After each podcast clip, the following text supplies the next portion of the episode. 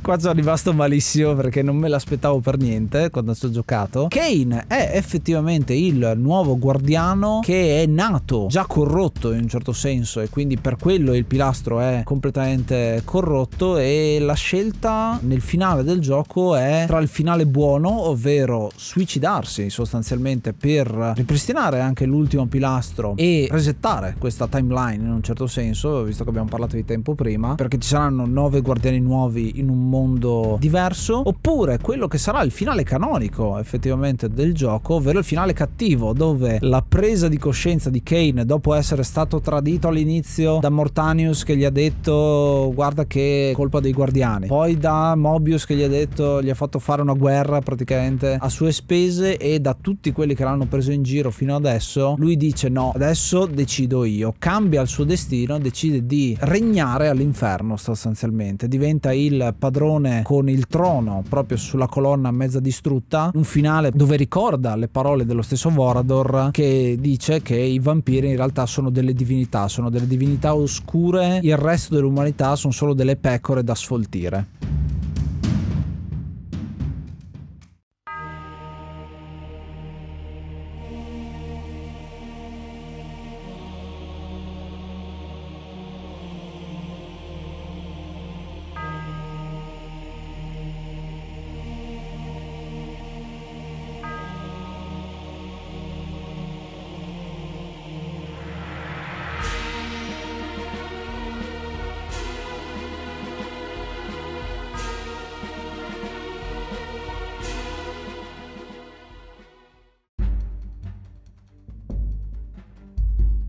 e con questo finale dark e cupo, come d'altronde tutto il resto del gioco, si chiude Blood Omen, un gioco davvero fondamentale non solo di Blood Omen ma anche di tutta la legacy of Kane con tutti i giochi e per questo io gli do 8 Soul River e mezzo su 10. La grande spada fondamentale, artefatto e arma del gioco la cito qui alla fine perché è un'arma che viene introdotta in questo gioco ed è l'arma definitiva, è un'arma un'arma che consumando energia colpisce fortissimo i nemici e gli, gli strappa via l'anima. È un concetto che la uso qui perché questo gioco, oltre alla Soul mi ha ricordato molto la saga dei giochi di Ultima, la serie di Ultima, da dove prende molti spunti e che vengono anche rimescolati. Il viaggio nel tempo, le dimensioni alternative, i guardiani, sono tutti fattori che mi erano piaciuti in giochi precedenti, ma che in questo caso vengono scritti anche in maniera molto drammatica, tematica molto cinematografica con colpi di scena. Infatti, come dicevo prima, la parte del inizialmente della side quest della guerra che poi si trasforma in tutto un sotterfugio con il viaggio nel tempo del guardiano, appunto del tempo, è una cosa che mi ha stupito parecchio e soprattutto tutta la serie di colpi di scena a seguire. Il colpo di scena del viaggio nel tempo, il colpo di scena di scoprire che Mortanius è l'ultimo guardiano e scoprire che noi stessi siamo diventati l'ultimo guardiano. Quindi davvero davvero una scelta che reputo reputo ottima come del resto tutto il resto del gioco le musiche sono evocative il voice acting trovato molto curato soprattutto per il fatto che è Kane che spiega la storia ci sono dei punti sulla mappa che noi raggiungendoli è come se leggessimo un cartello però in realtà sono dei monologhi quindi la lore e gli avvenimenti e le quest vengono tutte fatte con dei monologhi interiori di Kane e questo è una cosa che non avevo mai visto all'epoca e che veramente dà molti punti in più a questo gioco il fatto che non sia solo un bottom mashing e noi un un hack and slash puro con elementi platform di RPG. Veramente è questo gioco ha un sacco di carne al fuoco, un sacco di meccaniche e davvero si vede che in tutti questi anni di sviluppo l'idea di Silicon Knights volevano fare un grande gioco e ci sono veramente riusciti. E tu Ace cosa ne pensi invece? Anch'io ho deciso di dare 8 e mezzo gli diamo 8 e mezzo giochi e adesso vi spiego perché. Perché Silicon Knights effettivamente ha fatto solo 8 giochi, il mezzo voto lo do in più proprio perché questo è il migliore eh, secondo me degli otto giochi che sono usciti da questa compagnia canadese che ha avuto un po' di sfortuna qua e là ma che ha eh, saputo cominciare con un gioco che è autoconclusivo non ha bisogno di seguiti in realtà ma poi i seguiti sono stati c'è chi li considera anche migliore di questo però insomma è molto interessante come la storia si regga in piedi la scelta tra i due finali alternativi è una scelta che io non ho mai provato molto spesso quando c'è un finale alternativo c'è il good e il bad ending, di solito il good ending è quello corretto e canonico, mentre qua è esattamente l'opposto. E uno ci arriva semplicemente giocando il gioco, sa che le scelte immorali che ci sono state e ciò che ha provato Kane durante il gioco avrà un'unica scelta, cioè a un certo punto comincia a ragionare come lui a fine gioco e sai che effettivamente quello è l'unico finale possibile, l'altro sarebbe troppo smieloso per nessun motivo fondamentalmente. ci sono alcuni film che fanno questo tipo di scelta di mettere il finale lieto fine dopo dopo che durante il film è successo tutto il peggio e sono tra i più criticati proprio per un eh, finale del genere. Il fatto che Kane sia un personaggio con così tanta personalità è sicuramente dato dal voice acting eh, favoloso, lo rivedremo alcune di queste meccaniche che sfidano un po' il concetto di videogioco nel eh, gioco successivo di Silicon Knights che ci tengo a citare perché molti ce l'avete chiesto che è Eternal Darkness Sanity's Requiem, gioco molto particolare ma ci sarà un episodio dedicato prima o poi perché merita merita tantissimo. Quindi 8 e mezzo perché questo mezzo punticino in più questo gioco ce l'ha e come. E cito anche infine un po' di materiale tagliato da questo gioco perché nonostante sia lungo abbastanza, dura dalle 15 ore circa di gioco se uno vuole goderselo, se vuoi fare 20 ore ti vedi anche tutti quanti i dialoghi possibili andando nelle varie città, esplorando, andando a parlare con eh, tutti anche i personaggi secondari, andando a esplorare delle caverne che sono aperte solo una volta ogni luna piena, quindi quindi devi mm. anche seguire il ciclo giorno e notte, che è un'altra cosa che è stata aggiunta in questo gioco che è molto particolare e che non era presente prima, perché sì è presente in, che ne so, Simon's Quest, ma è fatta in un'altra maniera completamente, è anche stata criticata proprio per come è stata implementata. Tra il materiale tagliato, ad esempio, c'è una scena che ritroveremo anche in altri giochi, che è il combattimento a scacchi, quindi concetto molto particolare perché ci sono degli scacchi viventi che si muovono su una plancia, noi siamo in quel momento uno dei pedoni e qua c'è un richiamo al fatto che siamo governati da quello che sta succedendo, siamo il pedone che viene mosso, no? E l'unica maniera per vincere in questo combattimento che è stato tagliato purtroppo è non seguire le regole, è barare fondamentalmente. Perfetto e ancora di più sposa questo non voler seguire le regole, non voler accettare il proprio destino, cercare di cambiarlo con i viaggi nel tempo. Fighissimo perché tutto quanto si lega molto bene in un prodotto veramente eccellente.